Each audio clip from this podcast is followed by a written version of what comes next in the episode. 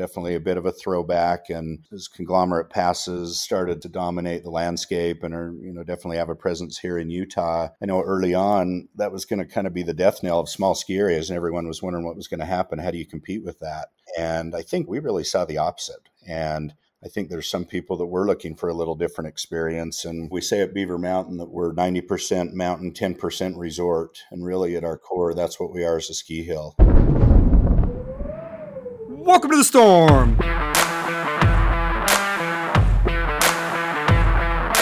I'm your host, Stuart Winchester, back to Utah today. First, your reminder to please go and sign up for the Storm Skiing newsletter at stormskiing.com The podcast is a lot of fun, but the newsletter is the heart of the storm. The Storm Skiing newsletter was the first source in the entire country to break down the 2022 to 23 Icon, Epic, Mountain Collective, Indy, New England, and Power Pass offerings. Yes, the first in the entire United States. In fact, my story on 2022 to 23 Epic passes dropped two hours before Vail's own press release. So, if you want in on the world of lift served skiing, that is how you get there at stormskiing.com on the Storm Skiing newsletter that comes directly to your email inbox. For breaking news, you can also follow along with the storm on Twitter or Instagram at Storm Ski Journal.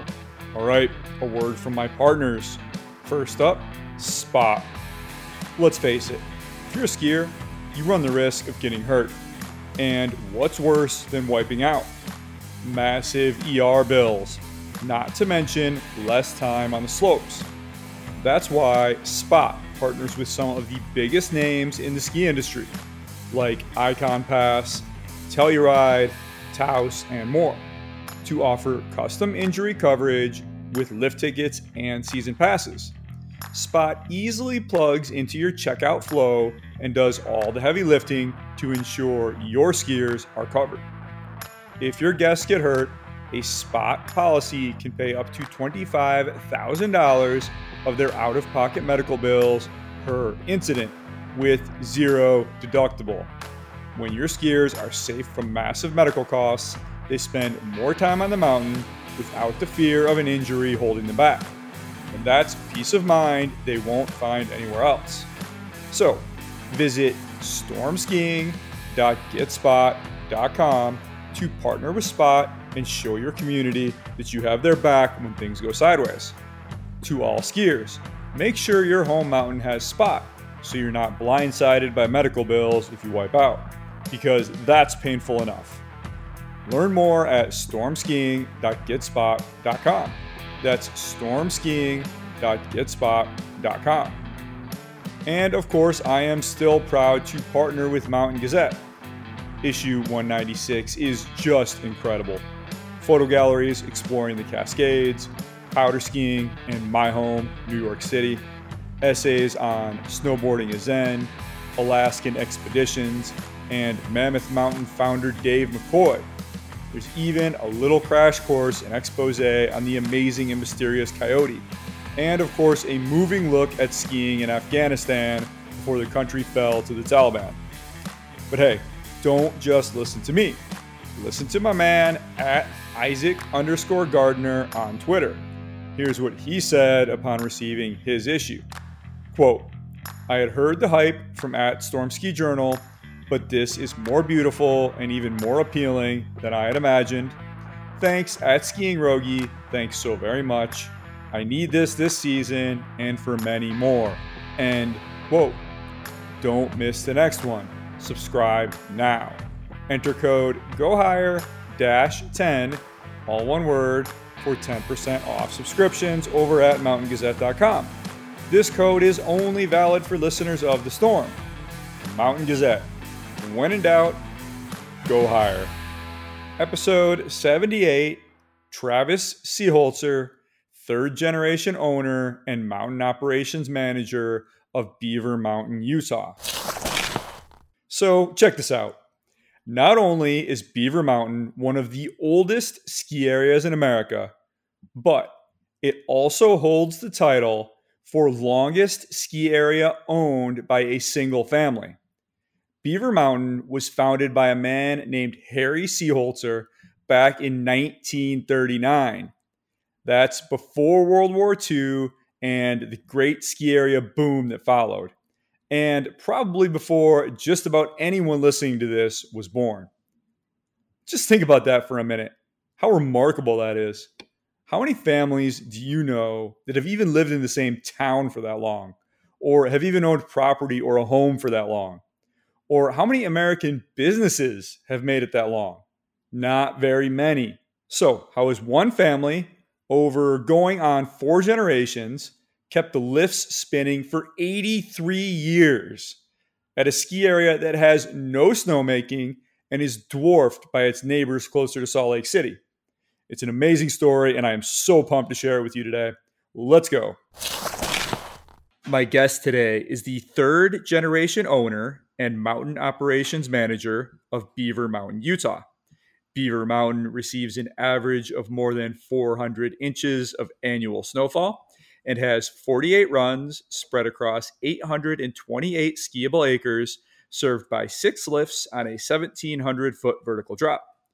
Beaver Mountain was founded by Harry Seeholzer in 1939 and has been in the Seeholzer family ever since, making it the oldest ski area in the United States continuously owned by a single family. Travis Seeholzer is my guest. Travis, so glad we could finally make this happen. Welcome to the program. I appreciate it, Stuart. I know we uh, had a few struggles getting connected, but uh, I'm excited. I'm a, uh, I'm definitely a fan of the show. Well, we're, we're here now, and, and that's the important part. And thank you very much for saying that, Travis. I want to start, first of all, just to ask you how has the season gone so far at Beaver Mountain? How close are you to that 400 inch annual average? we have a ways to go. Um, I think we're sitting somewhere around 240, 250 inches for the year, and that that's maybe a little uh, a little under, you know, an accurate claim through the fall. But we had a, a big, big storm that was very timely at the end of the Christmas break into early January. We received close to 80 inches, I think, in around five days and then it really didn't snow for a month. So um, it's interesting because I always try to get my my groomers as paranoid as I am, and and it's uh, it's a line I've used before about you may you have to treat it like it may not snow for a month when reality wise that really doesn't happen in Utah, but it kind of did this year. And then we about a week and a half ago, closer to two weeks, I guess, we got a, a three foot storm, which again was was very very timely for us. So uh, snowfall is definitely not as consistent as we're used to, but the reasonably colder temperatures have helped out a lot with our snowpack, and we've we've stayed covered, and our numbers are are definitely good. Our clientele are snow snobs, and we're definitely down a little bit from last year when we kind of got our blows doors blown off during COVID. Um, but it's been strong, really, for kind of surprisingly for the the lack of snow that we've had. I'm glad to hear that and glad to hear that northern Utah can deal with the snow drought once in a while. I, I don't feel too bad for you, Travis, to be honest with you, because 240 still sounds pretty good from where I'm sitting here on the East Coast. But uh, but I know you're used to a lot of snow out there and and you've had a long, long time to get used to it. The ski area, as I mentioned, has been in your family since 1939. I mean, this is just mind blowing to me, Travis, that there's a ski area that has been independent and family owned by the same family for that long. So let's just go back to the beginning and tell this story.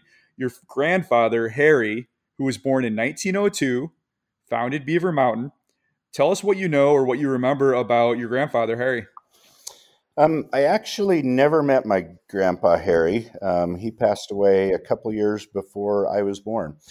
Um, fairly, fairly young, and definitely know a lot of uh, stories and history about him. But it's um, it's always been a big regret that I never had a chance to meet him. Um, and my grandma Luella, his wife, was was uh, his right hand partner through all this, and she was a, a, prominent factor in my my youth and was kind of the matriarch of the mountain, and, and she survived him by probably 25 plus years. Um, so, um, as I mentioned, Harry Harry passed away fairly young but I uh, I've heard a lot of stories, and we have a lot of pictures of him, and it's it's kind of crazy how much he looks like um, a couple of my cousins um, on my my dad's side of the family. But Luella was was really instrumental in working hand in hand with him in those days, and it's um, it's interesting, you know, the question of, of why he founded the ski area and why he did that.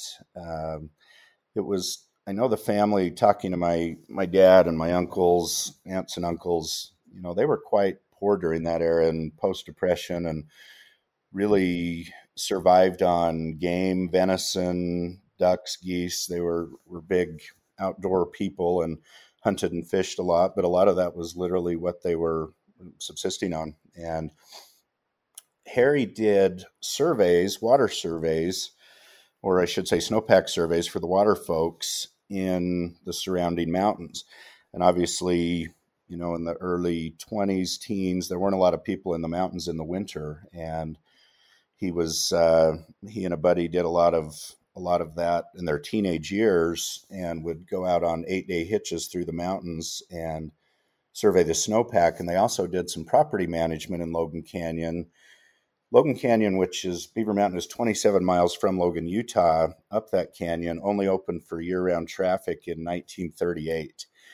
And so prior to that, the summer homes that some of them were, were over 20 miles up the canyon were inaccessible all winter. So they would act as uh, you know property managers and go shovel snow off the roofs of these summer homes and just make sure everything was okay with them. But it was you know, obviously a different era, and it's hard to get your brain around um, how things were in those times, and that you would just walk through the mountains for eight days with eight foot pine skis on your feet, and you know the lack of, of gear that we're used to. Um, but I, that's really where the location came from was through those forays into the woods and, and finding out where a good snowpack was, and there's there's a lot of a longer story about that and a couple possible locations, but uh, a couple of the Engen brothers were pretty instrumental in selecting the location and seemed to be everywhere. But they did spend some time in northern Utah with my my grandparents as well. So you mentioned Travis that your grandparents were not necessarily people of means, but somehow they were able to open that ski area in 1939. And as you said, the world was very different back then, and, and it's hard for us to really wrap our mind around how things worked, separated now by almost a century. But once they identified that location, do you have a sense of how your grandma and grandpa were able to acquire or at least gain access to that land to be able to develop it for the ski area in Open Beaver Mountain? Yeah, so at the time it was um, the current location was federal land or Forest Service property. And they actually were at the current location with a small rope tow for a couple seasons and then moved a little further up the canyon to an area that's known as the Sinks, or they called it Summit Valley when they were skiing there. And in some of my research and um, looking back on the history, I really wasn't sure why that move happened for a while.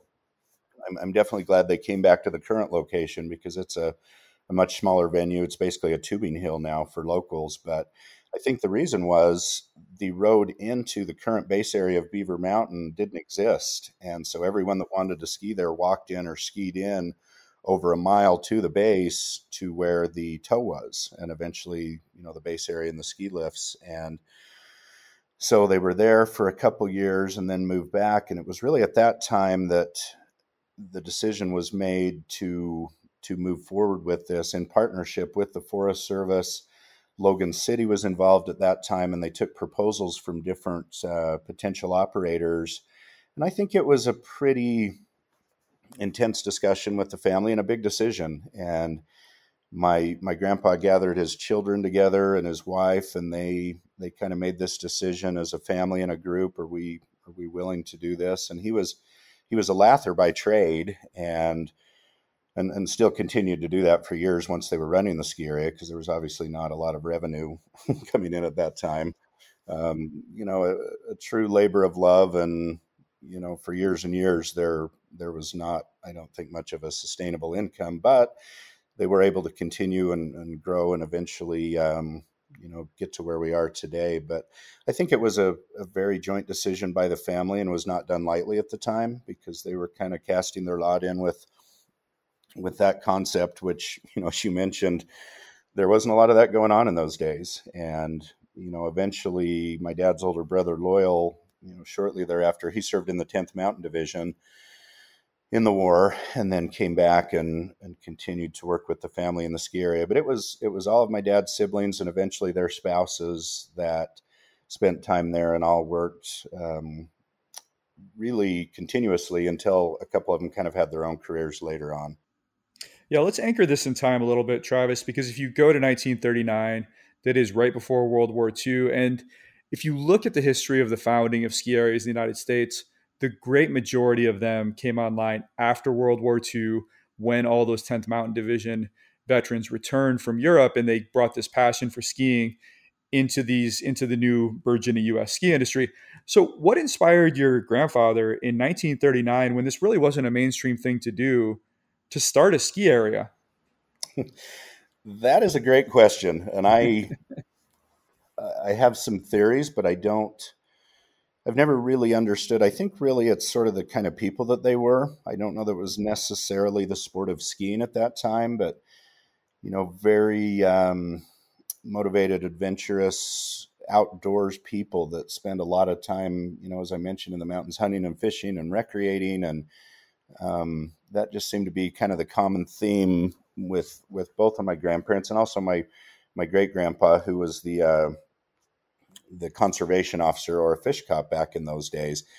But I, I really think it was driven more by kind of the I don't know if adventure is necessarily the right term, but the challenge of doing something different. And one thing that always amazed me about kind of the people of that generation here locally, as I mentioned, the canyon was only open for a year for winter traffic before they they actually had a lift up and were skiing. And that was always amazing to me how on the trigger they were. I mean, it happened so quickly. Like we can get up there and let's go ski. Where prior to that, all the skiing had been just kind of on the foothills. Um, and at Utah State University, you got a place called Old Main Hill that uh, you know probably has 80 feet of vertical, and that's where where people started skiing. But they were just so quick to move up the canyon, and there was a lot of support and um, just a lot of uh, very motivated people to make that happen. And I really feel like with my family, that's kind of the uh, the reason that they did that. You know, I, I think they were still figuring out what skiing was.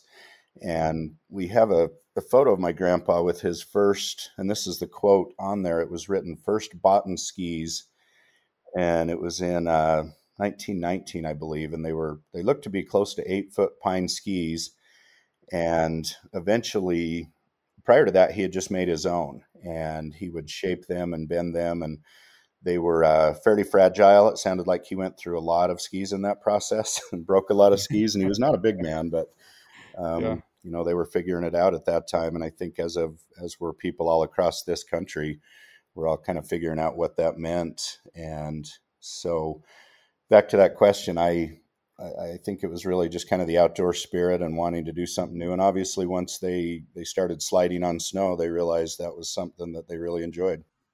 It's amazing to think back on that, how it started, and the fact that it's persisted across more than 80 years now.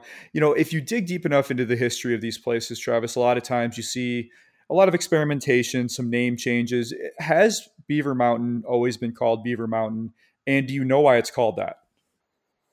Yeah, it's really, excuse me, it's just uh, more of a geographical name. I think it was, it pre existed the ski area by years on maps. And I don't know when they, when they named it that. It's kind of like uh, Sheep Creek, I guess. Everywhere you go, there's a Sheep Creek. Um, but there was nothing that really tied it to to the eventual eventual ski operation that was there. It was it was strictly a, a geographical name. The there's a small feeder stream to the Logan River there called Beaver Creek that uh, is is similar for the same reason. And Beaver Creek actually starts in Idaho. Beaver Mountain, our northern boundary, is within um, just over a half mile from the Idaho border, which um, mm-hmm. kind of surprises a lot of people because Logan, Utah isn't that close, but Logan Canyon travels a little further north than a lot of people realize. And so we we kind of refer to ourselves as being in southern Idaho at times, and that's kind of changed recently. But we're we're the Great White North of Utah and a smaller ski area comparably to uh, you know the bigger resorts around the Wasatch and sometimes the forgotten area of Utah. But um, we we do still get you know real similar snow to what everybody else does in Utah, and and have, have been able to to keep growing. But um, Beaver Mountain has been there, I think, far before the ski area existed. Mm-hmm. So it sounds like your grandfather found a really nice spot and really established the ski area and your grandmother played a big role in that as well. At some point, your father, Ted, took over Beaver Mountain. So tell us about your father and when he actually took over operations there. I think it was, excuse me, roughly, you know, probably 66, 67, 68. With, with my grandpa's early passing, um, I think my dad took over at a, a fairly young age and and I think was kind of running things prior to that because my grandpa was sick for a while, and so uh, my dad Ted was a, a force of nature. Um, anybody in the ski industry in this part of the world, in the Intermountain region, um, that met him, I think would would definitely attest to that. And somewhat of a, a throwback, I guess, a very straightforward.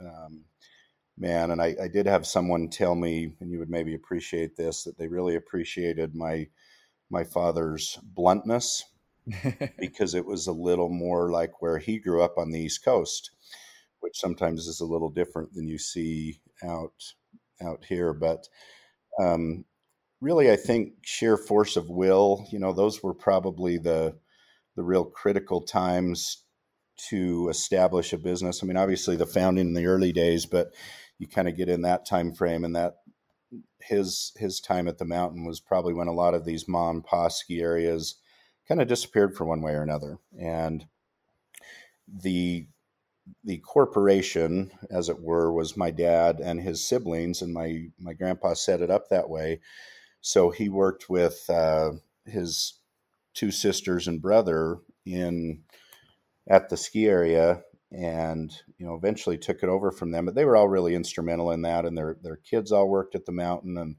most of my cousins were a little older than me and they had a, a tight knit group that all skied and worked and played together but you know one common theme in this operation is we definitely all got our chance to work mm-hmm. and okay. you know we do enjoy it and everybody loved to ski and got to ski but there was there was just always a lot of work to do and I think that's why we were able to to kind of survive through those years, and also very very fiscally conservative. Um, you know, the ski area in those days obviously had some debt. We try to avoid that these days, um, but I know my parents and my aunts and uncles all had several mortgages on their homes at one point to keep the ski area afloat in those days. And, you know, I always kind of joke that we got the easy part of the job. You know, that's when it was really tough back then. And, you know, there's definitely challenges now and a lot of work, but uh, you know, we're paying the bills and, and feeling pretty good about that. But in those days, it was a, a different animal, and I always kind of made fun of my dad because he always told the stories about walking to school uphill both directions, and that's the way stories about the ski area were. But the reality is, it was kind of true, and you know, walking up the mountain to fall one tree with a handsaw, and it's just kind of hard to fathom some of the work that was done. I just recently realized through um, a presentation I had done that they built the day lodge and built a parking lot and installed a chairlift all in one summer. Oh my gosh. Um, which that summer of work would frighten me now, you know, much less right. those days with just a handful of guys really and limited equipment. And it's, it was kind of mind boggling. And it was, it was mentioned in my grandma's memoirs. And she, mm-hmm. she said the boys were very tired that year when they came out of the canyon. And it seemed like they really probably didn't leave much. They didn't have a lot of life other than what they were doing, but they pulled it off. And, uh, you know, we, we are the beneficiaries of that at, at this point. So let's pause here in the mid 60s, Travis, when your father took over from your grandfather, who had established the business run it for a couple of years. But as you mentioned, the 1960s, 1970s through the early 80s was kind of a weed out period where ski areas either modernized or died. And Beaver Mountain obviously is one that pulled through to the modern era, but what did it look like when your father took over, if, if you have a, a sense of that? And how did he improve the ski area over the years and evolve it to the point where it was ready for you to be the modern ski area that it is today? Well, facility wise, at that time, um, there were two double chair lifts, our little beaver lift and the beaver facelift, which uh, the facelift was a, a Poma for the most part, and Little Beaver was a minor Denver chairlift. And our day lodge, which was a, a classic A frame lodge, still is with several additions. I think now we're up to four different additions on that structure through the years. And the original day lodge prior to that was what is now our ticket office. So obviously, it is a very, very old building. Um, and it's hard to fathom that you know that was the lodge at that time and and, and during that era stepping back just a little bit to um, when my grandfather was still alive my grandma made soup and sandwiches and they would uh, just gather around the potbelly stove in, in what is now is the ticket office and you know that was lunch but um, probably the, the real key shortly after my grandfather's passing was the completion of harry's dream lift which obviously was named after Harold Seeholzer and was completed a couple years after his passing. And it was always his goal and dream to get a chairlift to the top of Beaver Mountain. And that's what Harry's Dream does um, today is it gets, gets us to the top. And um, it, it's definitely the workhorse of the mountain. And, you know, we can get into some of the other chairlifts since then, but um, that that chairlift has been modified since then. But at that point, you know, we went from from two double chairlifts to the third one, and then during my dad's tenure, you know, we upgraded um, two of those lifts again, and then installed Marge's triple, which is Beaver Mountain's only satellite or ski to chairlift, which was new terrain for us at that time. And you know, prior to Harry's Dreamlift being in, the facelift kind of runs parallel to it, but it doesn't go as high and the skiers would would actually hike to the top of the mountain and ski down you know in the mid 60s prior to the dreamlift being completed and they used to race down what is now the lift line for harry's hollow held a lot of college races um, with utah state university the u of u and the intermountain um, the other universities in the intermountain region and all those racers would just walk up to the top of the race course which was probably an additional you know 400 vertical feet and a little topography in between but um, you know, it's always encouraging. I think for us, we feel like sometimes we move slowly with expansion and with our conservative nature. But when we talk to guests and, and locals that have, have not been there for a number of years, they're always astounded at the changes and the little things that we've continued to improve upon. And, you know, we've never bit off uh, big apples at a time, but we're able to, to continue and, and add amenities for the guests and upgrade the chair lifts and, and, and keep things moving. And, and a lot of that happened during, during my dad's tenure, obviously. And, and again, I think it's due to the conservative nature of the family and, you know, fiscal conservative conservatism and not spending too money and get too far extended. It's, uh, as everyone in this industry knows, you know, we always say Mother Nature can be a bad business par- partner, and sometimes we feel like we're worse than farmers. And without any any snowmaking at our mountain, we literally sit around and wait for it to snow, and it generally does. Mm-hmm. But um, you know, it's it's a yin yanger. It's good and bad to be that tied into weather and the natural environment. But I think it's also very stressful. It was stressful for my parents through the years, counting on snow all the time, and you know, I try not to obsess over it, and there's not a whole lot you can do about it. So. Um, definitely pay attention to the weather. But uh, I think that was was one thing with my dad. He was always worried about if we didn't have winter, if we had a down year, how would you survive a year where you really didn't operate? Mm-hmm. And so there was always that thought in in the back of everyone's heads as far as you know getting leverage too far, spending too much money in those days. So I'm not sure where you were born exactly in all this, Travis, or how distinctly you have firsthand memories of a lot of the things that you just described. But what was that like for you to grow up at Beaver Mountain and to watch this ski area evolve and, and to know that that's your family's and, and, to essentially have this be your backyard through childhood? Just take us into that world. Um, I think I, and my kids are a little bit the same way. Maybe didn't appreciate how unique it was because it's kind of all I've ever known. Right. Um, I mean, it it is forefront in my family's life. You know, obviously it's a, a job, I guess you could say, but um, Beaver Mountain through you know all the generations of the Seeholzer family was was at the forefront of everything we did, and it was it was a great childhood. It was great to be able to do that, and I I kind of joke about you know my kids don't know other kids don't get to jump in a snowcat and drive up a mountain and cut a Christmas tree down and um, maybe go get some turns preseason prior to the mountain opening up or postseason after we close. Um, and again, as I referenced earlier, everyone I think was uh, was asked to pitch in and do their part, and I as a teenager and a youth who really enjoyed skiing, I know I would get a little grumpy at times because I'd show up on a ski day and I'd get get put to work. Um, mm. And I've probably done that to my own children now at this point. but uh, used to try to be a little incognito, kind of in high school on a powder day, and come up and not let anybody know I was there if I was sloughing school. And usually my dad would sniff me out, and I'd end up working somewhere. But uh, you know, it's a fine line, and I think we've all enjoyed. Uh, playing and, and being able to recreate and the obvious love for for skiing.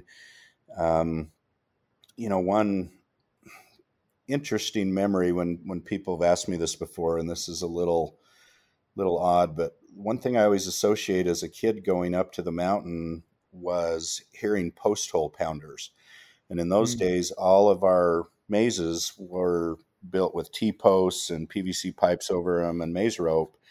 And that's just one memory I have as a little kid of going to the mountain. I can just hear post hole pounders every morning as I was there because my ride, I would go with my mother, Marge, at, uh, you know, 5 6 o'clock. That's when my ride left as a, as a kid to go skiing, me and my younger brother, Corey. And so we would, we would be there very early and we'd go hang out with the lifties and eat breakfast with the lifties and talk to the groomers. And, um, but that, that was a lot of it was just those early, early rides up the canyon with with both my mom and my grandma. Cause my grandma continued to work in the ticket office with my mother, and um, I do remember one real weather day where no doubt now our canyon would have been closed, but in those mm-hmm. days you just kind of dealt with it. But remember as a and I don't know how old I was. I was probably nine or ten years old, but we were going up the canyon and the road just kept getting smaller and smaller and smaller and it was really the only time I think I ever heard my mom and my grandma argue because my grandma Luella really wanted my mom to turn around and my mom uh-huh. Marge was determined she was going to make it to the ski area and and we did and uh, we actually didn't end up operating that day and it was one of the only days I remember as a kid that we didn't we we fully shut down the ski area we we're very blessed with our location we don't get a lot of wind um, with our storms at least it affects chairlifts and operations very often. And it, it can definitely happen, but it, it helps the snow quality as well as the operation. But I remember those two going at it and literally there, there wasn't any road left and it was blowing so hard. And, and obviously we've driven that canyon. I feel like my truck could, could drive it itself without me a lot of times because you know, our family has spent so much time on that drive. And it's, as I mentioned earlier, it's 27 miles from Logan. So it's about a, a 40 minute drive that is a very nice commute, but it does does take a while. Um, mm-hmm. But just those early days as as kids, and and I think you know more so from my older siblings and their cousins, they had quite a rat pack of, of little Seeholzers running around there who most of them still ski today, and their kids do. And um, even though they're not as involved in the day to day operations, they definitely feel a lot of ownership and, and pride in the mountain that they were instrumental in make, making successful. But it was a, a fantastic childhood and, and i think one thing it did teach me and hopefully my children is that work ethic that uh, you know these things don't do themselves and i think our family's always been very hands-on with uh, you know not being afraid to, to pitch in and do the work. And still to this day even as we're bigger that gets a little more difficult at times and you get bogged down in the, the business side of things. But still for me, you know, the operation side and being on the ground and doing that is is the attraction more so than um, some of the necessities of business and insurance and finance and and those kind of things. But um, it was definitely a, a, fantastic place to grow up as a kid.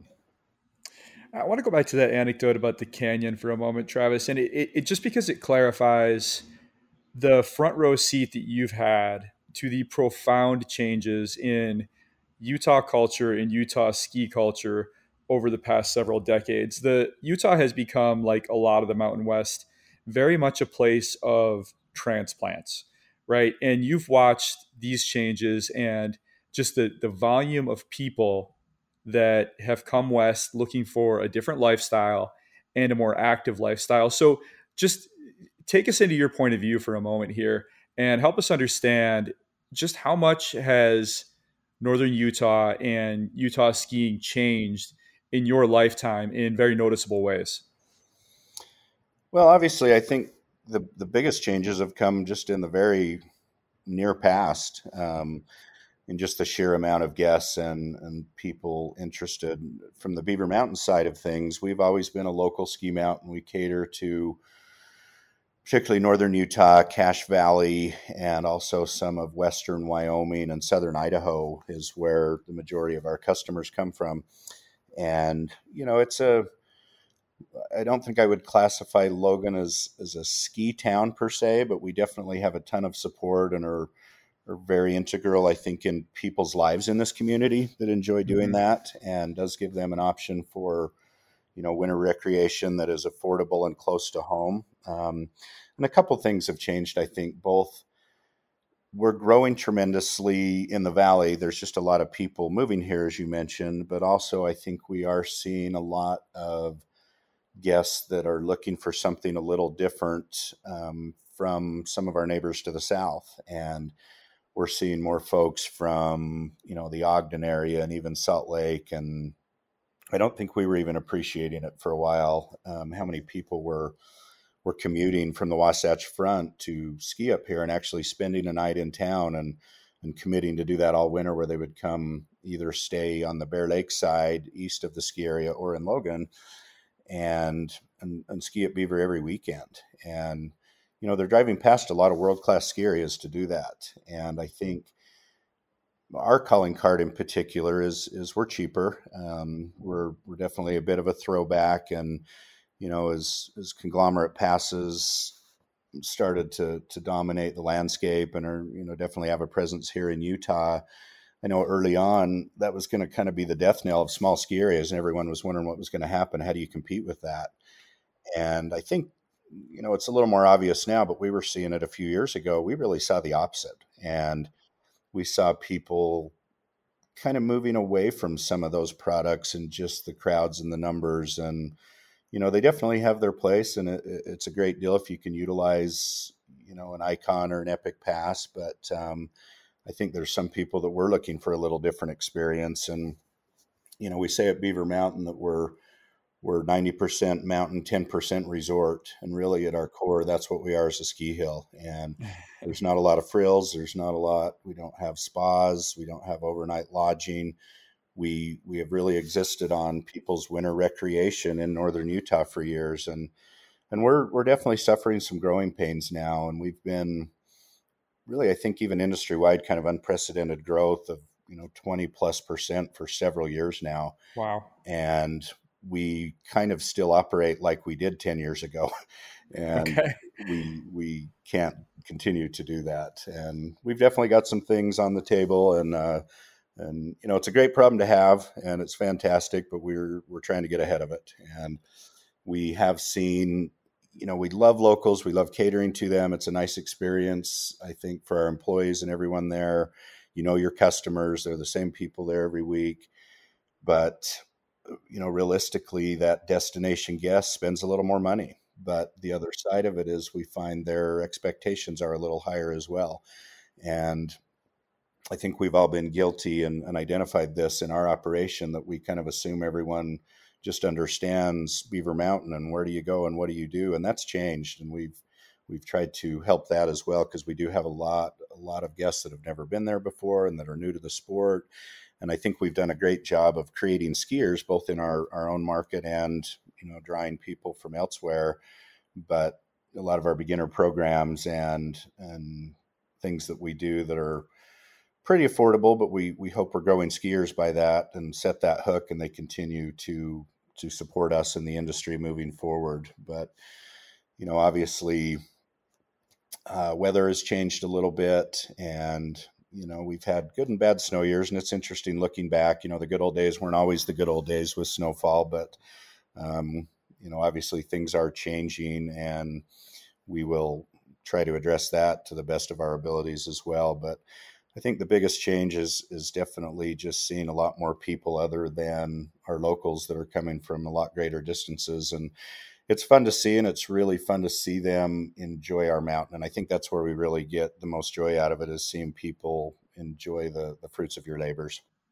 So there's a really interesting historical parallel here Travis with your father in that as you mentioned he took over at a historical inflection point in the 1960s where if he wouldn't have put that chairlift to the summit, then who knows if the ski would have survived into the modern era. And you set this up as though they gave you the easy part, but in fact, you're actually entering a historical inflection point yourself, as you just outlined, where Beaver Mountain really has to decide what it's going to be and what kind of story it's going to tell. Because, as you mentioned, the the Wasatch around Salt Lake City is getting overloaded. You have really good ski areas there and really good snowfall and really good operators. But the fact is, they're down those tight canyons and you can only squeeze so many people into them as the population keeps growing. That creates a lot of opportunity for you, but it also creates a big challenge for you, right? So, so before we get to that piece of it and how you respond to the moment, just take us back here. When did you decide that you wanted to be part of the Beaver Mountain story? And continue your family's legacy? And when did you actually take over and start to do that? Um, I think probably it was always in the cards. And I, when I was younger, uh, during college, um, I was a bit of a vagabond for a while and um, worked some summers in Alaska. And I was a wildland firefighter and, um, you know, traveled around a bit and, and saw some things. And um, I know my maybe my mother in particular wondered why I wasn't home working at the ski area. Um, but I think it was a nice time to be able to do a few of those things. And I, I was definitely back in the winter. I think I, have spent every winter at, at Beaver Mountain of, of, my existence. And, you know, I, I was in a fisheries and wildlife program at Utah State, but I think really the, the writing was always on the wall that I would would eventually work at the ski area. And I, I think you know when you're younger, you're always exploring a few opportunities and and seeing what's out there. But I I don't know that there was ever really anything very seriously contending for what I would do other than than be at the ski area. And I I actually work with closely with my brother-in-law, who's actually the mountain manager, who's married to my older sister and he is very key in our operation as well. And, and you know, really, the real boss at Beaver Mountain to this day is my my mother Marge, and she still sells tickets in the ticket office. Um, she is having her 80th birthday um, next week, and she still works probably 65 days the, or 65 hours at the mountain a week, and. Uh, I think that's kind of the missing part of this story. She's a legend. Um, here locally and in the ski industry. She's very well known in the Intermountain region and, and by a lot of uh, you know folks in the industry in, in Salt Lake and the surrounding states. But she is uh, a machine, and it's it's a neat thing, and I think people appreciate when they come to the mountain. They are they're purchasing their day pass from the owner of the ski area, and she's glad to see him. And really, her her motivation overall, and I mentioned this earlier, but she's the one that kind of set that tone of, you know, it's nice to pay the bills, and and we, she likes to be, you know, financially conservative so we can grow the business, but it's definitely not about money. And her her motivation and her joy comes from people loving to be at Beaver Mountain, and she really loves that, and to see people come back and and get excited and see the several generations of kids that have grown up skiing at, at her mountain. Um, you know, and a few years ago, my my wife Christy was uh, working a little more at the company and we talked my mom into taking a day off to let Christy work in the ticket office and she kind of got her back up and said that we weren't putting her out to pasture yet and we said well cutting you back to 60 hours a week isn't really putting you out to pasture but uh, everybody needs a day off and she's still um, she drives the canyon you know by herself every day she's usually at the mountain by 6.15 getting her office ready for the day and um, obviously very involved in the operation, and everyone refers to her as the boss. But you know, operationally, Jeff and I have been kind of handling things for years, and even you know a couple years prior to my dad passing away. But my my dad passed away in 2013, and he was 81 years old at the time, and, and spent a little less time at the mountain, not by his own choice, um, just through some health issues and you know, people never, some people really have a hard time understanding my parents because, you know, retiring or putting their feet up just is not in their vocabulary. And, you know, my mom will be at the ski area as long as she possibly can. There's, that's what she does. That's her life. And uh, my dad was the same way. And they actually, you know, purchased the ski area from his siblings at about the time most people would be looking at retiring.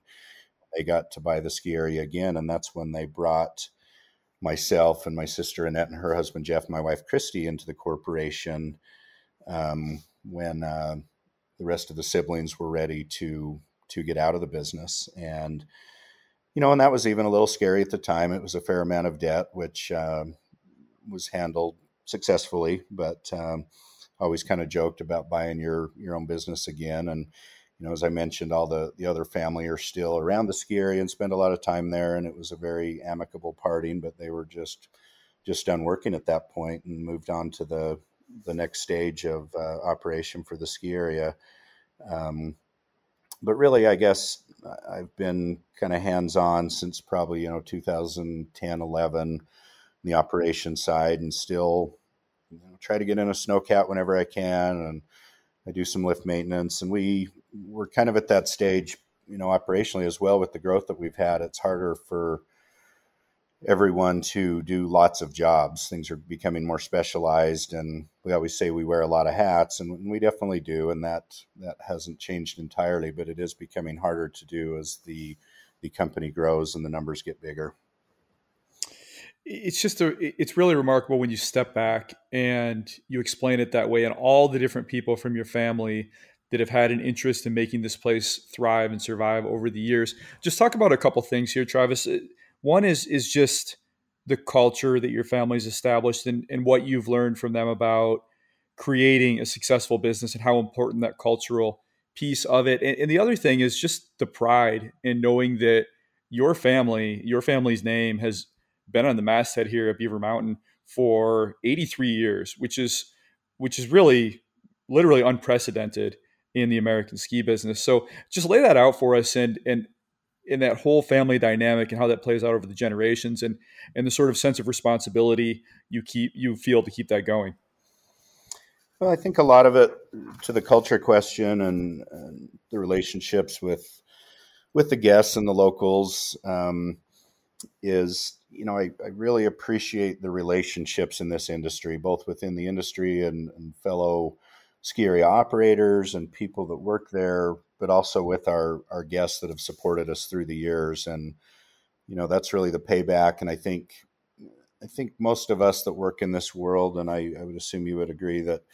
Um, you know, mountain people are good people, and especially ski area people. It's just a little different breed of folks that uh, patronize ski areas and like to play in the mountains, and, and this crazy thing that we do that you know there's these million dollar investments in these resorts just so people can slide down a mountain on frozen water mm-hmm, um, right. and bring great joy to people in that process um, but there there definitely is a lot of pride there and, and definitely a little pressure to keep up that mantle um, and I, I think that's going well but i think uh, you know it's boils down to with the family how they've treated people and the relationships they've had and you know the appreciation of the guests for the the product that we've been able to pull off and we have a saying at beaver mountain that uh, it's your mountain and you know through the years i noticed with our our ski patrol and ski patrol meetings these guys would always say talking to me, they would say, Your mountain, and we want to help protect you and do what we need to do for your mountain. And, and frankly, that that always made me a little uncomfortable. I was like, It's not my mountain, you know, it's everybody's mountain. And I think we all share that ethos. Um, you know, we we make the lifts turn and, and hopefully provide a good product for everybody. But a lot of our guests feel an ownership in the the ski area, which is great. It's challenging at times because they have opinions, and we are very accessible to people, and um, that can be good and bad at times. But just that overall culture of everyone having some ownership there, I think is is fantastic and is really kind of our calling card and what's what's helped us be successful through the years. Uh, Travis, do you, as you look into the future here, do you share your parents' drive to work and continue to work until that's the end? And and and looking into your crystal ball, do you have a sense for the next generation of Seeholzers and whether they are interested in carrying on this family legacy? That is a very good question. Um, I I have a hard time picturing myself working that much till I'm 80 years old, but um, it is also kind of hard to visualize stepping away and not be involved in in some form or fashion. Um, as far as the family continuing the legacy, that's still a bit up in the air, and there there's there's definitely another generation that has spent their time working in various uh, positions there, either through you know why they're in college or you know starting families or um, even you know a lot of a lot of my kids or a couple of my kids and Jeff and Annette's kids have worked at the mountain since they were young and in different capacities. Um, so I guess the answer is I hope so. Um, you know, there's definitely no motivation to sell the ski area, or there's there's definitely been some opportunities there, and I don't think that's really on the table at all. It's, you know, people have asked me that before, and it's really never been a consideration. Um, and I guess you never say never, but uh, as far as, you know, why we're still able and it's still snowing and, and doing what we're doing, I think will be a part of Beaver Mountain. And as far as the next generation, that kind of is a TBD. Remains to be seen. You know what the kids decide to do. There's there's no firm plans at this point, but uh, definitely hopeful that it can stay in the family in one shape or another and and continue with um, kind of the, the motivation behind it and and the success that Beaver Mountain has had. It sounds like you have quite a long tenure ahead of you, and and I want this is when I want to go back to that competitive narrative that we spoke about earlier and the challenges that you're facing. So you know, if you're looking from the outside, it might look like Beaver Mountain is in a pretty tough spot because you look down the state you have Alta, you have Snowbird, you have Park City, you have Deer Valley, you have Snowbasin, These really amazing world class resorts, some of the best snow in the world in Utah. Uh, some really well capitalized operators that can market the hell out of these things. However, it, it sounds like Beaver Mountain is doing really, really well in spite of having to fight it out with all of these mega mountains. And, and in fact, it sounds like your challenge now is how do you evolve Beaver Mountain to meet this moment and and meet the expectations of some of these guests that may be coming up from these places but are, are beaten down by the crowds and the megapass and the tourists and everything else. So so what, how are you approaching this? How do you figure out how how to tell beaver mountain's story in this day to to cater to those sort of guests without becoming this thing that they're escaping from?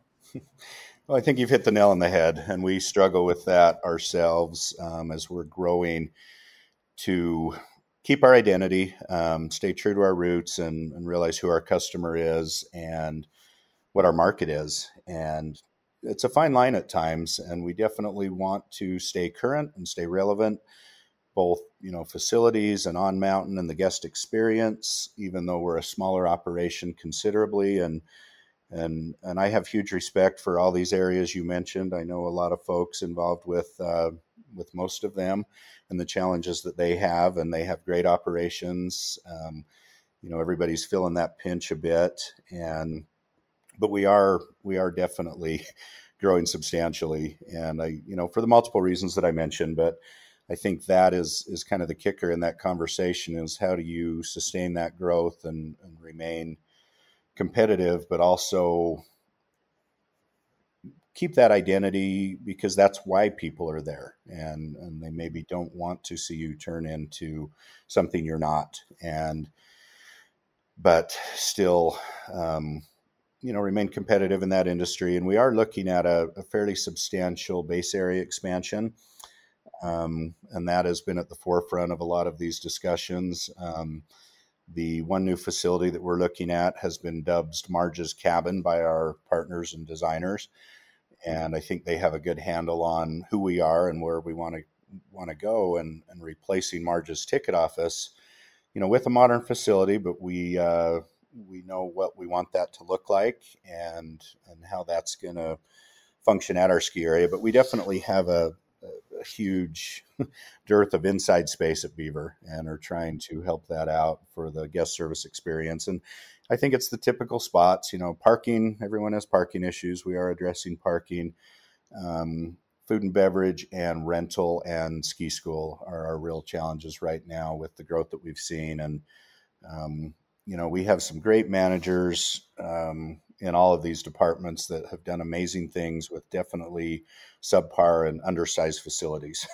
and mm-hmm. it's kind of mind-boggling um, our rental shop manager in particular, what he's done with the small space he has. And we find him in every closet and every unused storage spot on the mountain. You know, here's Dave in here with some skis. And, you know, during uh, the, the summer of COVID and the planning and everything, you know, I'd hear these ski areas say, oh, we're, we're repurposing this 20,000 square foot children's center into this. And I'm going, yeah, what are we going to repurpose into a taco stand somewhere? We just don't have any excess space. And, we are uh, addressing that, and I think it's a good plan. You know, over the next couple years, we feel like that's kind of our, uh, you know, those are our bottlenecks at this point. The mountain, for the most part, handles things pretty well, um, and if we can deal with these these bottlenecks there as far as the operation goes, um, I think we'll be in a in a far better position. When you look at those things you just mentioned, Travis, tickets, rentals, uh, how much is it a space issue and how much is it a technology issue? I think we've really seen the rise of some pretty slick platforms these days that that have infiltrated the ski business, which has not traditionally been the most anxious to get the new technology. But I, I, think we're seeing it scale to the point where smaller ski areas can take advantage of these sorts of things. So, what, what sorts of of plays have you made into technology and, and how big of a part of the equation do you see that as you look to streamline operations just keep people moving through the machine it's it's obviously very key um, change is difficult and especially at a place like beaver mountain we are definitely low tech and um, we have implemented this is our uh, third season with an rfid season pass which was quite a a big change for our operation and for our guests. And I think it has has definitely been successful. As I mentioned, there's there's challenges, changes, difficult both for your guests and for our operation. Um, definitely have a lot of uh, analog employees um, okay. From you know other generations. We do still sell a a paper ticket that sticks on a wicket for a day pass, okay. and that will continue here for for a while. But things are obviously changing, and um, you know, technology can be a huge help, but it also can. I find myself spending a lot of time on IT, which is not mm. where I want to be, and right. I think that's getting better. You know, that's the point, and, and hopefully technology makes your life easier. But I, have been a little concerned as we get a little fragmented in different departments that you know we want to streamline things, and I think that's the goal of all ski areas to have systems that uh, work well together, or you know one system, and I think we're on the path to that.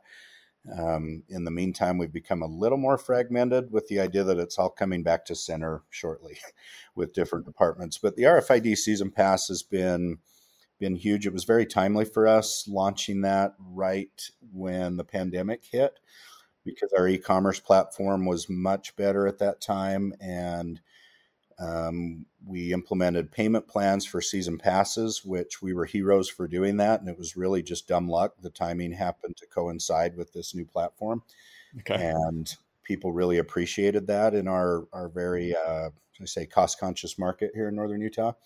Um, but it it worked out really well, and there's there's still challenges with that. Um, but I think you know, kind of the modern ticket office or the the postmodern ticket office we've always known is just changing in our world.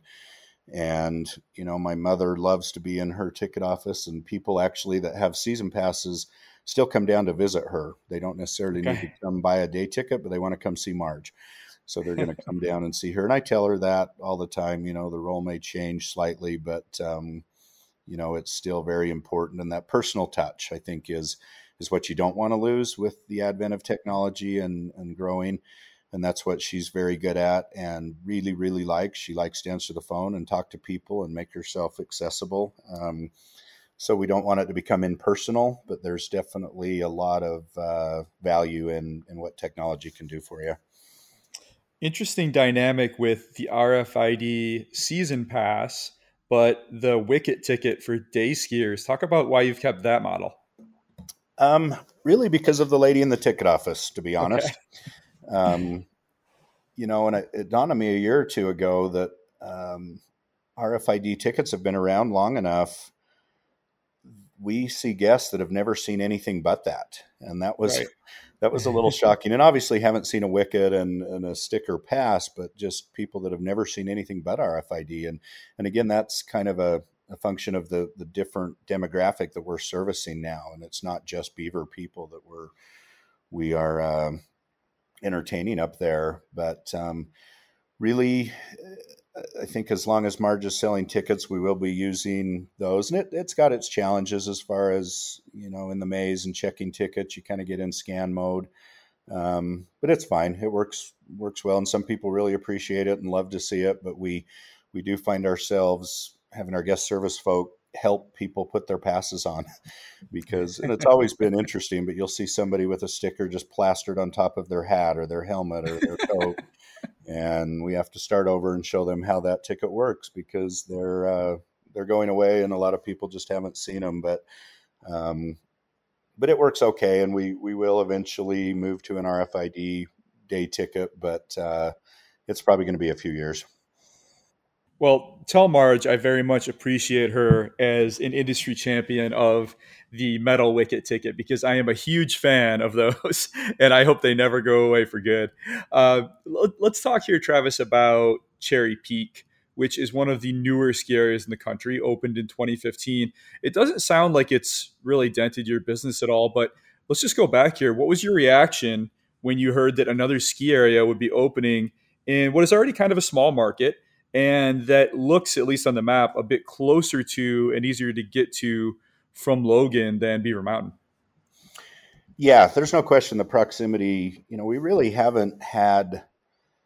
I, I wouldn't necessarily, you know, say competitors, but we're we're just far enough away from Ogden. You know, really, the, our closest neighboring ski area has been Powder Mountain and Snowbasin geographically, but strictly for locals, you know, and we definitely have folks from from up here that that ski down there, um, but it's it's a little more committing than you know the drive to Cherry Peak, and, and frankly, it was a little shocking when when Cherry Peak appeared on on the horizon, just because I think we know how difficult what they were attempting to do is, and you know, there's a reason there haven't been a lot of startup ski areas in this country in the past 25 years because um, it's a very challenging thing. And you know, I think they learned a lot in their first couple of years, things they didn't know they didn't know yet. And, you know, we kind of said internally, you know, you're starting five or six businesses rather than one. Um, mm-hmm, right. You know, between the food and beverage side and ski school and all these other departments. And,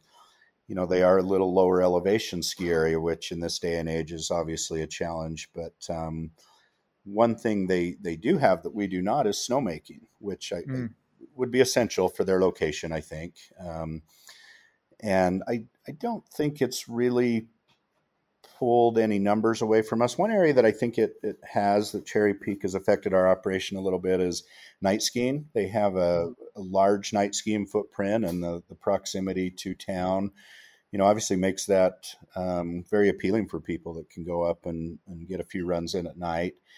Um, And that's probably the biggest effect we've seen on our operation. It, it's kind of been interesting that I've always kind of viewed us as somewhat of a feeder resort in a small ski area, and now they kind of play that role for us. And I think I think it's a good thing. I mean, I think all ski areas are good, and I think there is room in this market for that. And as as people maybe start their journey at Cherry Peak, and you know they have a very affordable program there, and then you know are maybe looking to move to a little bigger hill down the road. Um, we definitely are very supportive of their operation and have, have tried to help in in any way we can because we understand the challenges. And obviously when they were first announced there was a ton of buzz here locally and everybody was really excited and maybe didn't appreciate the realities they were going to run into as well as as we did. But um, they're still here and that's impressive um, because what they have tried to do without a lot of experience in this world in their operation and and they've uh, I think learned learned a lot and maybe some things they didn't want to know um, about how glamorous the ski industry is but um, you know, it's good to see them still be viable, and uh, and we definitely support what they're doing and wish them well. All right, Travis, let's shift gears and talk about Beaver Mountain now. So, you mentioned earlier that Beaver is on Forest Service land, and you also mentioned that you know you're starting to think about the ski area growing. Is there any potential for a terrain expansion in the future? So actually, we were on Forest Service ground, and we were now on Utah oh. State Trust land property. Oh, interesting. So prior to the 2002 Olympics in Utah, there was a large land trade statewide between uh, Sitla properties and federal property, with really the more economically viable properties going to Sitla, And somehow they came to an agreement over, I think it was 13 million acres uh, statewide, mm, wow. which Jeez. you know was pretty key for some of the development of Snowbasin at that time. And so we actually our permit is 100% on Sitla property now, which um, overall is a really good thing. Um, we do pay more for that opportunity, but um, frankly, we had a lot of scary operators asking and talking to my dad about how do we get in on a land trade. Um, okay. It's just a little more efficient at times working with the state than you know the machine that is the Forest Service, and we we definitely did that for a long time when I was a little younger, and you know it worked out fine. But overall, working with the state has been been a, a positive, and so we have our permit area. I think is just under 1,200 acres, and there actually is quite a bit more sitla property adjacent to the ski area that I think would be available. It's not necessarily what I would consider, you know, ski terrain, but there is a lot of area in the bottom that is available for development, either by by Beaver Mountain or outside entities. Sitla would love to do that. The the real function of Sitla is to make money for education for the state of Utah, and that is their fiduciary duty that they maximize these properties' potential. And they have been a, a great partner with us, and um, you know, if we do well, they do well. So they they have realized that and have, have helped us with these small expansions that we've done. Um, but to be honest with you, as far as kind of a, a no brainer spot that I would love to put a lift, or that we always think, oh, I wish we could ski there I don't know that we really have that as far as new terrain. Um, there is some that, and I, I, think we're really picky. Beaver Mountain is very, um, very much a fall line ski area with a lot of downhill. It's a lot of skiing for what you see on a map and what uh, I think the perception of, of of beavers that it's smaller until you ski it because we do cover a lot of terrain without a lot of chairlifts and it works. But I think there probably is more room to maybe you know, add some uphill capacity within the current ski area just to spread people out. But we also are very cognizant of that experience on the mountain, and we do not want to overcrowd that. Um, we don't have any high speed chairlifts at Beaver. Everything is fixed grip. And I think there is room for some additional capacity and some additional runs. But kind of the problem with some of the adjacent areas that we could expand into is aspect and somewhat slope. But the thing that really, really sets us apart and I think saves us a lot is our exposure is almost all cold. We have very few sunny sides, just a couple small areas, and some of these areas that we could expand to that have pretty decent terrain um, are sunny sides, which is becoming more challenging and would require snowmaking at some point. But we will see down the road. We definitely need to spread a few people out. But as I mentioned earlier, I think the mountain's still handling our numbers fairly well. Everybody would always love to see new terrain, and we we have a few ideas in mind. And I think I sometimes need to lower expectations because our current runs are, are really good and they they just go down. And I love fall line skiing, and I think that's kind of a calling card at Beaver. So, in relation to the current trail map, where are these potential terrain expansion areas at? Um, so, if you look uh, kind of lookers right, the north side of the mountain, um, the area that Marge's Triple services, we do have some acreage out that direction towards the Idaho border and even a little behind the next drainage to the northeast. And the way our aspects face, there are, I think, potential for quite a few runs over there. Although, really, you know, you can get to that from the current Marge's Triple, but it, it does require a lot of traversing and and cruising around that side beyond Sour Grapes area. But then even back beyond what our trail map really shows, kind of a little more to the west, there is. It's not a lot of vertical, but there is some good um, aspects back there with decent pitches that are more in the eight or nine hundred vertical foot range. Um, we do have a rather robust backcountry that is on the south side of the ski area that um, a lot of people will ski to the highway, or we do have a, a skate trail behind our little beaver chairlift that uh, is called the Spring Road, which used to be way before my time where the ski area got its water. There's actually a small spring at the end of that road and it's not not an improved road that we use for anything, but it does provide a way back into the ski area from the backcountry, and it is heavily used back there. But again, a lot of that is uh, kind of a sunny exposure, and also some of these areas. The reason they are so cool and they're so fun is because there's not chairlifts there, and right.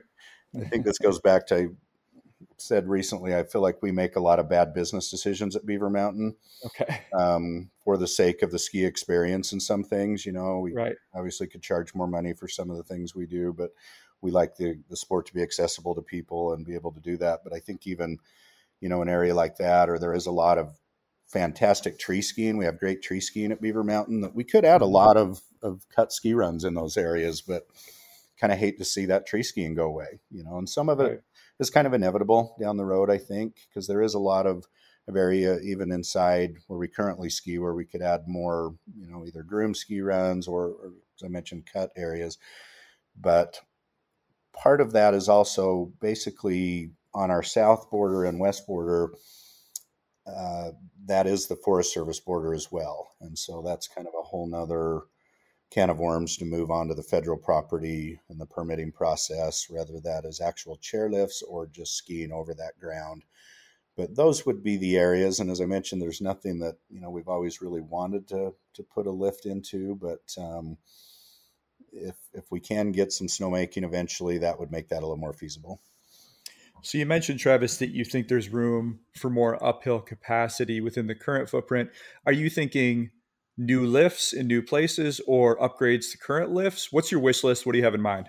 Um, probably a little of both. Um, I think you know maybe a another chairlift on the north side of the resort, either over on that Marge's side, or there is a little sub peak in there called Lone Pine between the Harry's side and the Marge's side, which is hike two terrain. It's not a long mm-hmm. walk, but it's there's some great runs off of there that uh, you can actually go both directions with a you know a 35 degree pitch off of both directions and the one side is a little more sunny and you know on a good average winter we can ski sunny sides no problem um, you know they obviously get cooked a little quicker but we can hold snow in those areas but i think also the uphill capacity to an extent keeping in mind that um, experience of not having too many people on the mountain but you know harry's dream lift is our workhorse lift and you know could see at some point you know, possibly a detachable lift, but definitely, you know, maybe a quad of some sort there.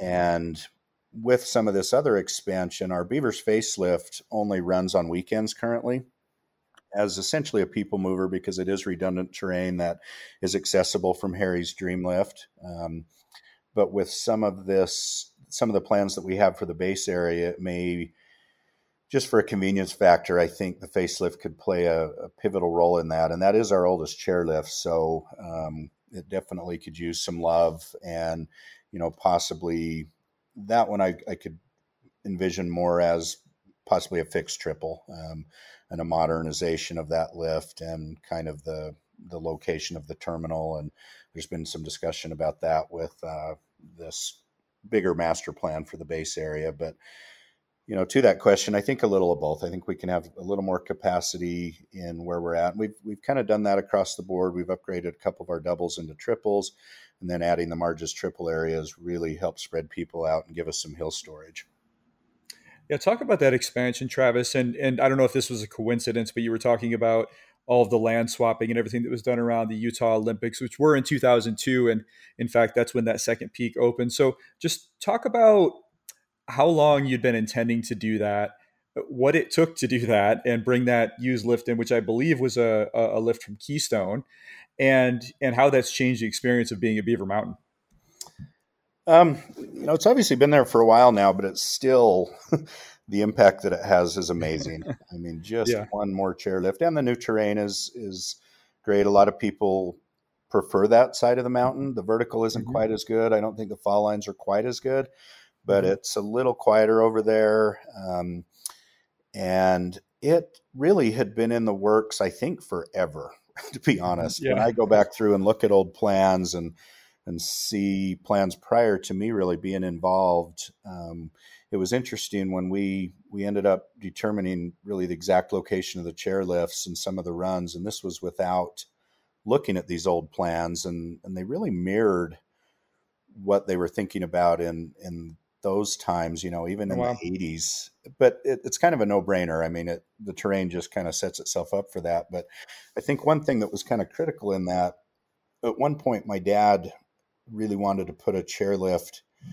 kind of below the current Little Beaver lift, further down that drainage and kind of parallel on that side. And to be honest, we had a few loud discussions about that. And okay he finally did admit he came back and admitted that you know jeff and i who felt strongly about the marges triple area were right but we did change kind of the plan that they had always thought of, of of, coming up from the very bottom of the drainage rather than going up over the top of what is our, our dead horse run but it it shortened the power run and the road building by you know over a mile and a half which was a pretty big deal um, a lot of expense. The, the bottom of that drainage below where the bottom terminal is is really nasty. And, you know, it's definitely doable, but it would have required a lot more to push up from the bottom. And I think once we sold him on the idea that we could come from the current base area up and over, it made it a lot more feasible with our budget and what we felt like we could spend on a project like that. And um, hugely successful. We, uh, I think it really set in last year. Our opening day, we opened quite late last year on you know the COVID operating year, and we opened on a Tuesday, and we had 2,500 people show up on a. Tuesday opening day, which at Beaver Mountain that's a lot of people. And Unbelievable. We did not have Marges triple spinning. Generally, we open it slightly later just to get a little work done to get the train open and it really showed what that lift meant to us by having it not open for that amount of people there. Our line was longer than I have ever seen in my life, and wow. you know, part of that was due to the the capacity restrictions of COVID, and I don't think people appreciated what that was going to do to lift lines.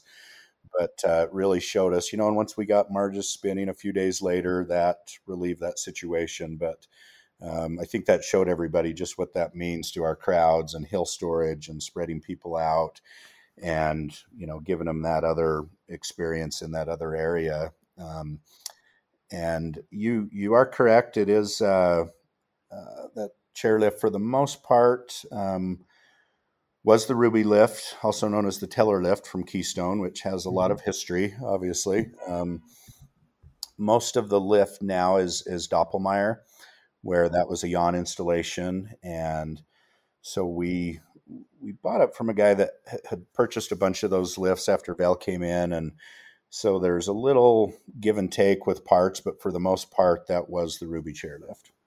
Okay. You have another legendary tri- chairlift at your mountain. The the Harry's Dream lift is Alta's old Germania lift. So just talk about the process of getting that lift up there and and what it's like to have that legendary lift on your mountain now. And and just as you think to the future, is is used lifts probably the direction you're going to go in as you continue to evolve Beaver Mountain and, and expand uphill capacity? Well, we kind of have been the king of uh, Frankensteining lifts, and um, a lot of that really is due. Even you know, other engineers and ski areas are a little astounded at some of what we've done with used lifts, but a lot of that is a, a tribute to the lift engineer that we've worked with on those projects, Joe Gamunder. Um, you know, we we look at what looks like just a pile of steel, and Joe sees a ski lift in there, and you know, Marge's triple was modified heavily. It went from a, a top drive to a bottom drive and reversed the direction. Um, bottom tension, bottom drive. And Joe also helped with the Germania chair. And we were looking at the time, and you know that season there was a lot going on at Alton. You'd go to the parking lot, and the new angle station is there, and the Collins lift is in the parking lot, and Germania is in the parking lot and we'd gone down and inventoried everything and kind of finalized the plan. And then Alta got a three foot snowstorm in October. Oh, jeez. And we go back down to the parking lot, and all we see is piles of snow. And so oh, no. we have a chairlift here somewhere. and actually lost a few parts in the process that I'm not sure okay. if they ever turned up, um, just in some of the fab tower tops, different things like that. But uh, yeah, it, it, obviously was a, a very legendary Wasatch ski lift. And it was also a really nice used lift to buy because prior to Alta making the decision to put the angle station in, they had upgraded Germania, I think, five years prior. So, you know, we had pretty new carriers that we continue to use, and we actually used those carriers on the Little Beaver lift because we had more than we needed oh, nice. um, for our line on on the Dream lift. And it's fun to show it to people that had ridden it as Germania a lot and to tell people from Alta that visit. Um, yeah. And it, it's kind of unique in that Alta, when Onno Wieringa was the general manager there, he had basically designed an Alta chair. And I, I believe it's four inches wider than a standard CTEC chair at that time. And it also has several degrees of more backward lean in the, the backrest. And they're nice chairs. It's it's a little challenging because a standard pad does not fit them. Everything on them is kind of custom. But uh, you know, you tell people that, and they maybe didn't realize you know they had designed those that way at the time at Alta. And I think uh, Sugarloaf was the same way at Alta. But um, you know, there's there's different vintages of used chairlifts, and we uh, we always tried to find the ones that had the least amount of work and right. And, and that one really was was nice for that purpose because it had been upgraded substantially, you know, prior to us installing it. And as far as the future lifts, um, I don't know. It's it's not always as cheap as people may think because there is a lot of work that goes into moving a lift to your profile and fitting your mountain. Um, definitely some savings there, but it it probably would depend on the market at the time. I mean, everything costs a lot of money now, and you know, when we replaced Little Beaver, we did do a new install with a Skytrac chair, um, which was nice having. It was actually the first full installation of a Skytrac in North America or anywhere oh, wow. for that matter. But um, it was nice having a new chairlift. I will say that. and we have modernized a lot of those. I mean, we've replaced drives and low voltage controls on Germania and tried to keep things very current. And and we I think have a strong, you know, lift maintenance department and a good understanding of our chairs and, and very little downtime for a, a, smaller ski area. But I guess that remains to be seen as we we start shopping and looking for a new lift in the future. So, Travis, you've mentioned snowmaking a couple times here, and that that may have a place in Beaver Mountain's future. Really interesting that you don't have any snowmaking today. Even Alta has a little bit at the base of their ski area as you're riding up the lifts in December. Um, so, talk about your thinking on snowmaking long term at Beaver Mountain, and, and if that's something that we could see in the future. Well, a little history and why why I guess we don't, and it's not insurmountable, but we currently don't have any water, and mm several years ago, we drilled a couple holes over 600 feet deep and still didn't find any water. And we've had geologists and water witches, and there's some new technology out there. Um, you know, and it's kind of maddening. You invest a bunch of money trying to find water, and you may be 10 feet away, you may be 500 feet away. Um, and possibly an area by our current well that's changed with our lease a little bit.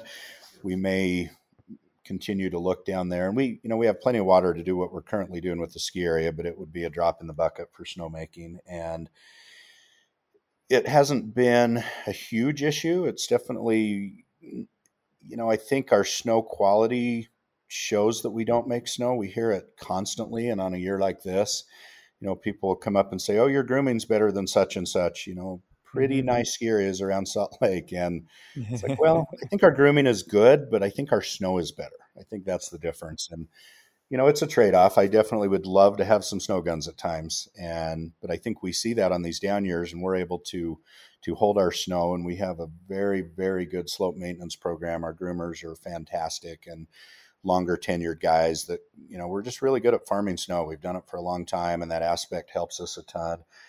But you you see a down year like this, you know, prior to this year opening, we were in a bad way. And luckily the storms bailed us out. But that's when you really start thinking that investment makes a lot more sense. And, you know, it would be a significant investment. I, I think it's probably inevitable down the road that, you know, we get at least a, a small snowmaking system for the lower part of the mountain. It's always the lower third, which I'm sure everyone can attest to. And, mm-hmm. and again, a couple sunny sides, but, and maybe a little longer season. You know, we don't open real early typically, and that's never really been an issue, but it seems like that gets a little later all the time. And even on good snow years, years that we get, you know, really good snowfall, it just seems like it's a little later. And we've always kind of joked that we need to move Christmas back a month because that's the benchmark. But uh, you know, we find us opening mid-December versus when I was younger, we'd usually open right around the first of December with a good snowpack conservatively. So you know, in the future. We do have some shares and, and, and, access to some water. We just need the physical water. So I think we'll continue to assess that and, and eventually put the investment in and drilling and actually finding that. All right, Travis, let's wrap up today with a talk about passes. So your season pass just went on sale, $375 for the 2022 to 23 season. That is a very affordable product. Uh, talk about your pricing philosophy around your season passes and keeping them at those that price point, even as as you said, you start to deal with some volume issues. Yeah, we. So I think we were pretty early to adopt the uh, higher volume um, model. I'm, I'm, sure you know, uh, you know, a guy named Mike Shirley at uh, Bogus Basin yep. was the guy that kind of uh, did that. My dad followed suit shortly thereafter, and it was it was pretty scary, really, at the time. Um, there were a lot of questions about how that model was going to work. Are people still going to buy day tickets? What if all these people show up on the same day now that we're selling thousands of season passes? Yeah. And how much was your market, pass before? Just curious. Um, I believe we were close to six hundred dollars, and then we went to two hundred dollars. Wow. And it was a very small part of our business. You know, season pass holders were the skiers that skied a lot. It was very small percentage of our guests were on season passes where now, you know, that's upwards of 65% on a daily basis is riding on a season ticket. Um, so we've kind of just massaged those prices through the years and you're always looking for that sweet spot. Um, in our market, you don't want to go too high to where the bottom kind of falls out of that. And I know the early days of those passes, we always kind of thought nobody, what if they don't buy them this year? And they always did. And I think that was a learning experience. But they are actually 375 currently, um, with that progressively going up through the off season. And you know we'll top out at uh, 590, I believe, in the fall. And we actually sell quite a few of those if it starts snowing. And we have some debate with within our group. Um, you know, we did raise season pass prices two seasons ago, and I think there was definitely room to do that this year. We decided to ride out another season at this price and you know reassess that, but it is definitely a volume model, and you know it was uh, again you know a tribute to to Mr. Shirley's foresight, and I think that model is been probably the biggest key to the growth of Beaver Mountain, to be honest. It's just worked out perfectly. We offered season rental leases early on in that, and we really brought a lot of families back into the fold. I think that, you know, you see people grow up skiing as a kid, you get in college, and you eventually get married, and real life hits. And that's when we see people kind of drift away from the sport. And it's usually your kids that bring you back. And that enabled right. these families to get back in with the, the cheaper kid passes, you know, and a family could feasibly ski for seven or eight hundred dollars. And so we saw a lot of these people kind of come back to the sport that, you know, maybe wouldn't have. It's hard to say, but um, it's been a great thing for us. I think you know we will continue to assess those numbers, and it really has been part of part of our ethos and idea that we want to keep it affordable to allow people to ski. We don't want to price people out of the, the business, but you make a great point about crowds and numbers, and something's got to give at some point. And you know that's one way of kind of controlling those numbers with you know possibly reservation systems or things down the road. But uh, that's kind of the philosophy at Beaver Mountain, and it has worked very well for us through the years. You talked about the profile of Beaver Mountain increasing over the last few years, and I have to think that's at least in part due to your decision to join the Indy Pass, which is a national coalition. So, talk about your decision to join that pass and how that partnership has worked out so far. Um, I think we were a pretty early adopter of Indy as far as the numbers that, that Doug eventually achieved. And um, I was actually at the NSA show in Snowbird at Snowbird, and some guy at a booth yelling at me, and why don't you return my calls? And I'm like, who is this guy? And I went over, it was Doug Fish. And uh, yeah. I'd never met Doug. And, you know, I get a lot of emails and a lot of calls about people that can change your life and fix everything. and um, I'm trying to place him, and we, you know, we had a conversation that day and followed up with it, and I think it was somewhat inevitable somebody was going to do something similar, and um, you know, Doug kind of put this plan together, and we we like the idea of it, and it's uh, it's been really fun. We I know the first year or two we were the most searched resort on Indy, and not not the most redeemed because we were a little bit of an island, and it's I think Doug has built it, you know, as a regional pass, and he's definitely filled in some holes locally around us now. And so we've seen a lot more participation this year with Powder Mountain joining, Pomerelle, even you know Snow King in Wyoming. And so people have a little loop they can do now, and it, it's still not a huge portion of our visitation. And we did actually black out this year for everyone other than the Indy Plus because we we frankly can't handle our demand on weekends anyway. And right. So that's worked out really well. And this time of year, again, you know, it's always the challenge midweek in March for for small ski areas and local ski areas. And um, you know, I think we've serviced like 49 states with Indy, which is super fun. Wow. A big portion of those being from the East Coast. Oh, cool. So it's fun to be able to show your mountain to other people and, and get some feedback. And, uh, you know, we've had a lot of people show up say, I came here just because of you know some of the marketing Indy's done and we like the concept you guys have had and the family owned story and everything. And so that's been really fun to to show our place to other people. And again it's not not a huge portion of the numbers. I think as much as some of the guests may think because they've seen us grow. It's like no it's not because of indy and that's not the point. We don't want that to happen. But for those slower weekdays and in march it's been been a real boon for us and uh, definitely plan on continuing you do still have a couple of reciprocal partnerships with Diamond Peak, with Brundage, with Eagle Point, with Lee Canyon. I'm not sure if you're continuing those next year, uh, or or if you've added partners or deleted any of those. But just talk about the logic of keeping those, which which means that Beaver Mountain pass holders can go to those mountains to get free tickets, and their pass holders can come to yours. So talk about why you've kept those relationships even as you have the Indy Pass model, which gives you a, a payout redemption for each skier visit. Yeah, I don't know if there is a lot of logic behind it. Um, you know, we had a, a, pretty big list prior to Indy, and we're, we're, working on on that. And it was really a nice boon for our pass holders. Um, and you know, Indy obviously, I think would prefer that that everybody is on that pass for for understandable reasons. But uh, we've just kind of kept these around. Initially, when I was working on reciprocal agreements, my thinking was, you know, somewhat of a reasonable day trip. I mean, we've had tons of requests from areas all over the country, and you know, it looks good on on the paper, and you can advertise all those resorts you reciprocate with, but for me, it was more of a, a, realistic expectation for our guests to to take a day trip to McCall um, and ski Brundage, and, and, some of mm-hmm. these are a little further out, but they're not in the Midwest and the East Coast, and and that list is, is slimmed down considerably. But I think we've we've kept them on, and I, I believe we're going to keep everyone that we're with now for next season. I I haven't talked to one resort, but everyone else is still interested in doing it. And we get a lot of great feedback from our guests that it gives them an opportunity to go ski somewhere else. And I don't know that we necessarily sell more season passes because of it. I don't think we probably do, but um, it is a nice thing for for some of our folks to be able to to travel and see another ski area. And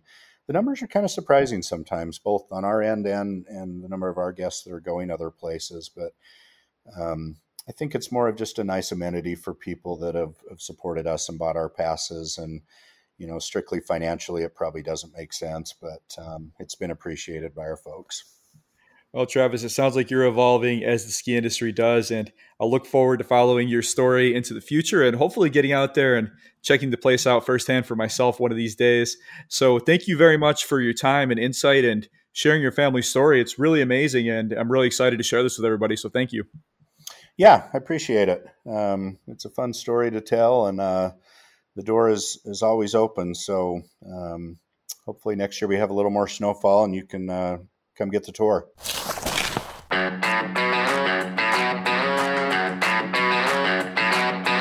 That's Travis Seeholzer, third generation owner and mountain operations manager of Beaver Mountain, Utah. Travis, that was an amazing story. Thank you so much for sharing your family's history and Beaver Mountain's history with all of us. I have to tell you guys, I think small ski areas are having a moment, and what we just heard from Travis backs that up. I think the Megapass backlash is real, and people are finding that vert and skiable acreage don't matter as much as having a tolerable day. So, thank you all very much for listening. As always, lots of good stuff ahead, you will hear from the leaders of Beaver Creek, Snow Ridge, New York, Big Sky, Summit at Snoqualmie, Ragged Mountain, New Hampshire, and Arapahoe Basin. In the meantime, if you want more storm, go visit stormskiing.com and sign up for the Storm Skiing newsletter, where I am exploring the world of lift served skiing all year long. You can also follow me on Instagram or Twitter at Storm Ski Journal. Until next time, stay well, stay safe. I'm Stuart Winchester, and I will talk to you again very soon. The Storm Skiing Podcast is a Quicksilver Films production.